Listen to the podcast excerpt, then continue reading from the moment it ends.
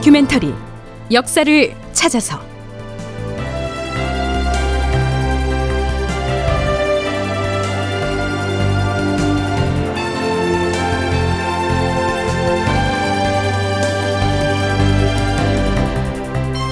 제 1216편 화친하기 위해서 쳐들어왔다니. 극본 이상락 연출 황영선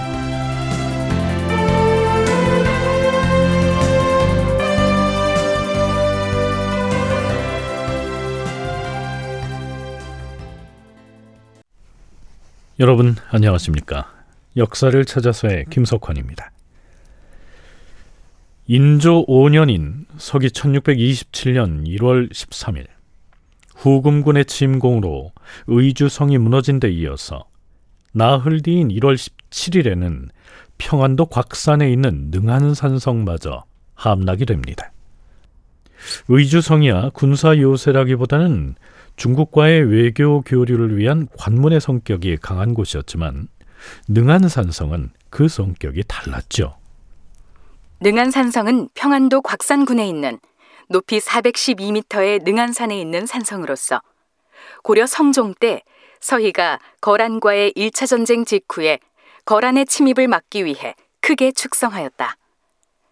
조선 초기의 문종 때에는 북방의 위협이 나타나자 능안산성의 방어 체계를 다시금 정비하였다.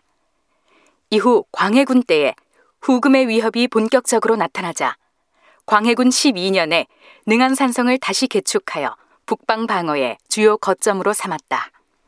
이러한 내력을 가진 매우 중요한 북방 방어의 거점이었는데요. 홍타이즈가 파견한 장소 아민의 군사들에 의해서 뭐 제대로 항전도 못 해보고 무너져 버린 것이죠. 의주성이 무너졌다는 소식이 전해졌을 때부터 인조와 비변사 당상관들은 방어 대책을 마련하기에 골몰했지만 워낙 불시에 침공을 당한 데다가 정면 승부를 해서는 도저히 승산이 없는 형편이어서 마땅한 계책을 찾지 못합니다. 인조는 병조판서 장만을 도원수로 삼아 방어 작전을 총지휘하도록 하는데요.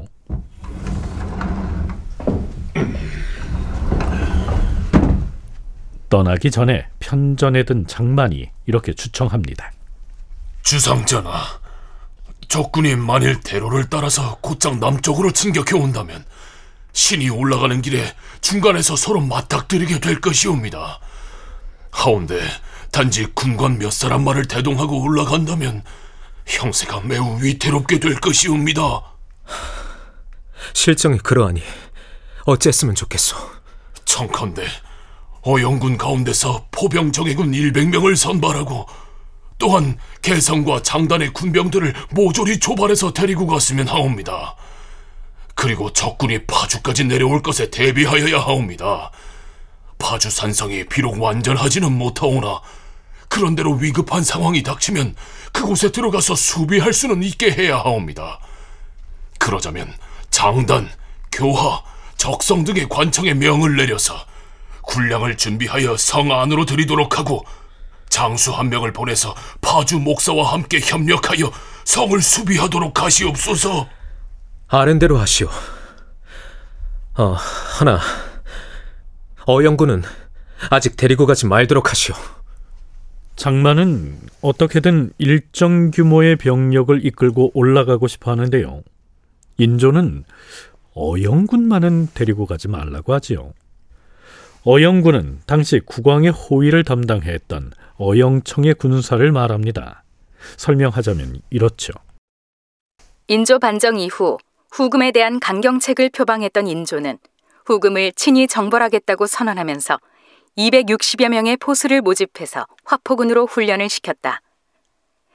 결국 인조의 친정은 이루어지지 않았으나 이 화포군 부대는 국왕의 호위 부대로 남아서 어영청으로 발전하였다. 이괄의 난 때에는 국왕의 공주 파천을 어영군이 호종하기도 하였다. 이후에 각지의 포수를 추가로 골라 뽑아서 600여 명으로 규모가 늘어났고 환도 후에는 천여 명에 달하였다. 이로써 어영군은 당시 수도 방어의 책임을 맡고 있던 훈련 도감과 더불어 중앙군의 핵심을 이루게 되었다. 이렇듯 어영군은 국왕을 호위하는 핵심적인 역할을 하고 있었는데요. 장차 어떤 비상한 일이 닥칠지도 모르는 상황에서 인조로선 장만에게 이 어영군을 데리고 가도록 쉽게 내줄 수가 없었겠죠.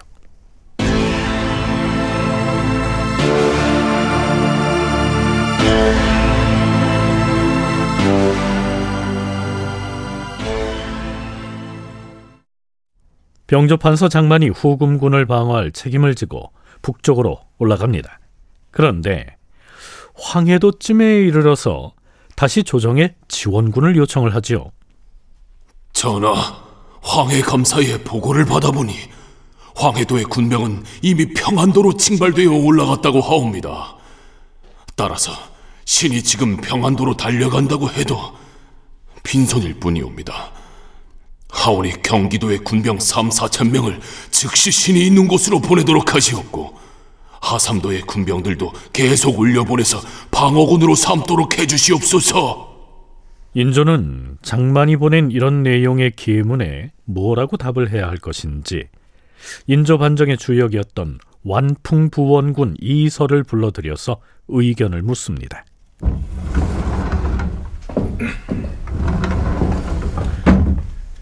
부르셨사옵니까, 전하? 비변사에서 장만이 보낸 계문을 보고받았을 것이요. 부원군의 생각은 어떠한지 말해보시오. 주상 전하. 경기도의 군병 2천 명은 지금 마땅히 차출을 해서 장만에게 보내야 하겠으나 수군 절도사가 관할하는 군병 2천 명과 강화도를 수비하고 있는 2,500여 명은 강화도를 수비해야 하기 때문에 형편상 빼내기가 어렵사옵니다. 적군이 밀고 내려오면 남한 산성을 수비하는 일과 임진강을 방어하는 일을 모두 경기도에서 책임을 져야 하지 않사옵니까? 황해도의 군병들을 대부분 평안도로 올려 보냈기 때문에 대신에 경기도의 병력을 차출해서 황해도로 보내달라는 것이 도원수 장만의 주청이었죠.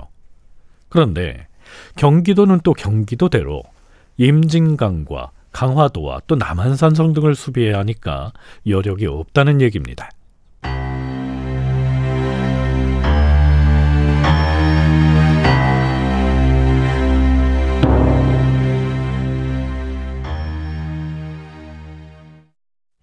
앞에서 완풍부원군 이서가 한 얘기 중에 강화도의 군병들은 그대로 두어서 강화도를 수비하게 해야 한다. 이런 얘기가 있었죠. 아마도 당시 조정에서는 비상시에 피란 갈 장소로 이미 강화도를 낙점해 뒀던 것 같습니다. 후금군에 의해서 능한산성이 무너지고 난 뒤인 1월 18일 비변사 당상관들과 양사의 장관들이 편전에 모입니다. 의주 성은 그렇다 쳐도 능한산성까지 함락되다니 지레 겁을 먹고 성을 그냥 갖다 바친 것 아니오? 한때 공성전이 치열하게 벌어졌다고 했어요. 아휴, 3만이 넘는 오랑캐군을 어찌 당하겠어요? 성전환합시오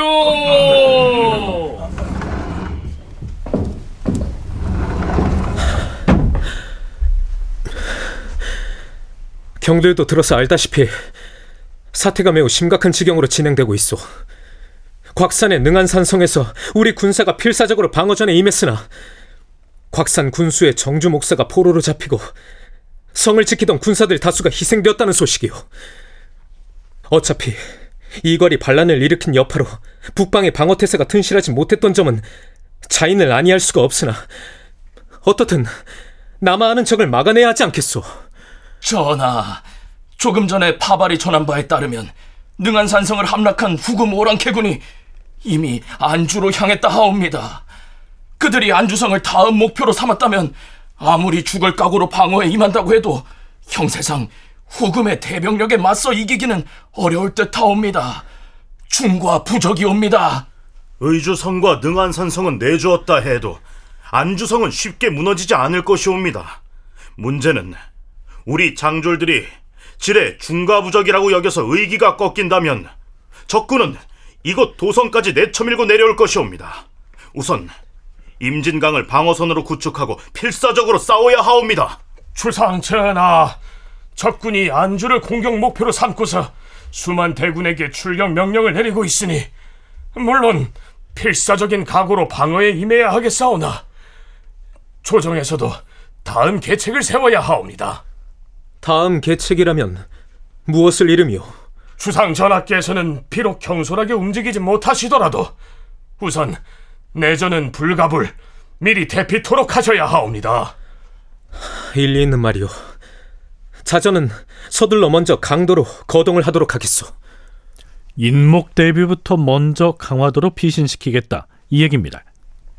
전하, 부원군 이서가 이미 군사를 이끌고 남한 산성으로 들어가는 바람에 임진강을 지킬 군대가 없사옵니다.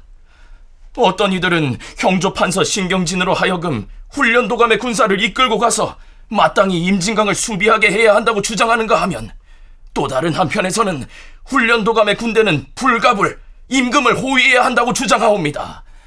어떻게 계획을 정해야 하겠사옵니까? 그것은 아니 될 말이옵니다. 어가를 호위해야 할 친위군을 임진강을 방어하는 일에 나눠 보낼 수는 없사오니 수원의 군병을 차출하여 임진강으로 보내는 것이 옳을 것이옵니다. 과인의 생각 역시 그러하오. 전하께서는 남한 산성을 중요하게 여기시지만 이서가 경기도의 방어를 책임지는 총용사이옵니다. 하오니 남한 산성에 들어가 있는 것보다는 임진강으로 나아가서 수비를 하는 편이 나을 것이옵니다. 자, 이렇듯 조정에선 후금군이 남하할 경우에 어떤 방어 대책을 세워야 하는지, 그리고 만일의 경우에 임금이 파천을 한다면 어디로 가야 할 것인지 등을 놓고 논란이 분분하게 됩니다.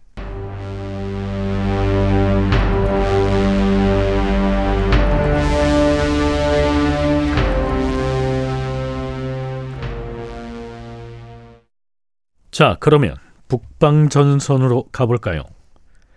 그 전에 비변사에선 도원수 장만과 함께 북방의 방어 책임을 맡을 부원수로 정충신을 추천했고요. 인조도 그 추청을 받아들입니다. 정충신은 그 시기 건강이 썩 좋지는 않았지만 어명을 받들고 평안도로 올라가는데요. 그 시기에 활약했던 문신 장유가 이때로부터 8년 뒤인 1685년에 펴낸 비평집 계곡 만필에 이런 내용을 실어 놨습니다. 정충신이 평안도로 갈 때 장유가 교회로 나가서 그를 전송했다.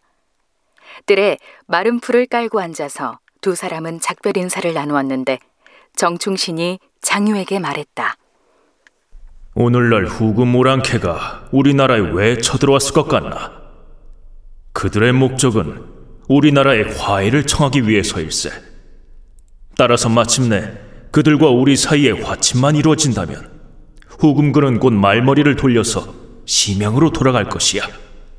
그런데 결과적으로 정충신의 말 그대로 되었다. 정충신이 후금의 사정을 잘 알고 있었기 때문에 이렇게 말한 것이었다. 네, 화친은 국가와 국가 사이에 다투지 않고 친하게 잘 지내는 것을 일컫는 말이죠. 그런데요, 화친을 위해서 무력 침공을 했다. 이건 매우 모순된 말로 들리는데요. 애당초에 후금의 칸인 홍타이즈가 장수 아민을 시켜서 조선을 침략한 그 배경이 무엇이었는지 서강대 계승범 교수로부터 먼저 들어보시죠. 당시 명나라 사령관은 원숭환이라는 사람인데 이 사람하고는 협정을 맺어서 잠시 휴전을 하고 명나라 몰래 산만을 살짝 빼서 조선을 친 거죠. 그러니까 후금 입장에서도 뭐냐면은 조선에 와서 장기적으로 전쟁을 끌어갈 여력이 없어요. 그러니까 아민이 의주성을 점령하고 순차적으로 남아하는데 그럼 속전속결로 끝내면 되는데 조선이 저항을 할 경우에 만만치가 않거든요. 그러니까 우주성을 점령하고 사신 보내갖고 야 강화 협정 맺자. 말을 안 듣네? 또한 바짝 남아합니다. 정조성을 점령하고, 야, 우리 여기까지 왔어. 평화협정 맺자. 또 말을 안 듣네? 또 천천강을 넘어와서 평양성 치고, 야, 강화협정 맺자. 좀 이상한 침공 아닙니까, 이거 좀? 누르하치가 사망한 뒤에 권력을 승계한 홍타이즈는 명나라 측과 여전히 대치 전선을 유지한 상태에서 잠시 휴전하기로 협정을 맺죠. 그리고서 명나라 모르게 3만이 훌쩍 넘는 기병을 빼내서 조선을 침공한 것이란 얘기입니다. 그래서 의주성을 함락하자마자 조선 측의 항복을 요구함과 동시에 화친을 요구했던 겁니다. 만일 그때 조선에서 그 요구에 부응해서 그 화친 제의를 받아들였다면 후금군은 확실하게 협정을 맺고 우리의 우방 국가가 되면 홍타이지 입장에서 볼 때는 이제 후금의 배후를 걱정할 필요가 없다고 본 거죠. 그러니까 빨리 협정 맺고 빨리 후퇴한 다음에 다시 서부 전선으로 복귀해야 하는 상황인 것이죠. 근데 당시 조선에서는 이 내막을 몰랐고요. 그러니까 어, 얘네들이 침공을 했는데 천천히 내려오네. 그러니까 끝까지 거부하다 거부하다가 황해도 평상까지 왔어요. 하지만 광해군의 사신으로 후금의 수도 심양까지 건너가서 여러 가지 정보를 탐색한 바 있는 정충신은 후금이 조선을 침공한 배경을 어느 정도는 짐작을 하고 있었다는 것이죠.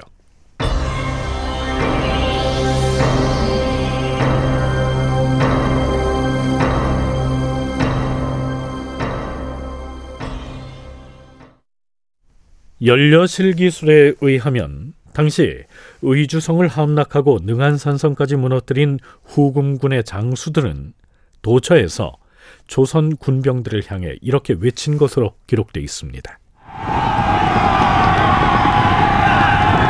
장졸들은 돌격을 멈추어라!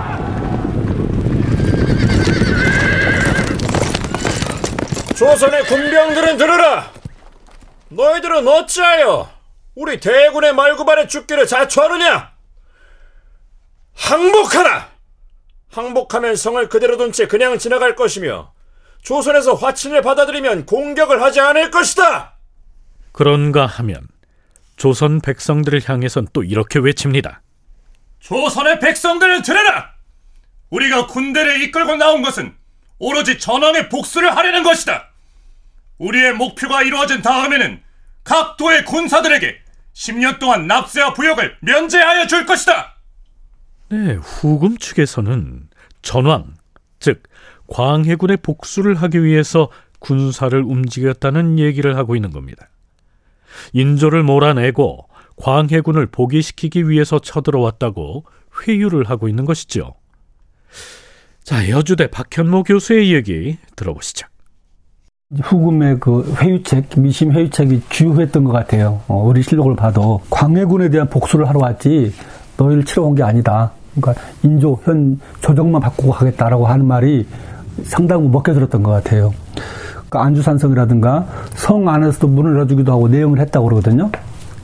그래서 그 표현 유명한 표현인데 창뿌리를 거꾸로 해서 반역했다라고 이제 인조실록에 있는데 이게 이제 그 표현이 원래 서경에 나와 있는 어, 무왕이 에, 걸주할 때 줄을 치러 갈 때 창불을 거꾸로 해서 뒤에 있는 아군을 쳤다는 거잖아요. 그러니까 그런 완전히 대표적인 민심의 위반, 그 다음에 장졸들의 반역을 말한 것인데 그런 상황이었다고 이제 기록이 되어 있습니다. 다큐멘터리 역사를 찾아서 다음 시간에 계속하겠습니다.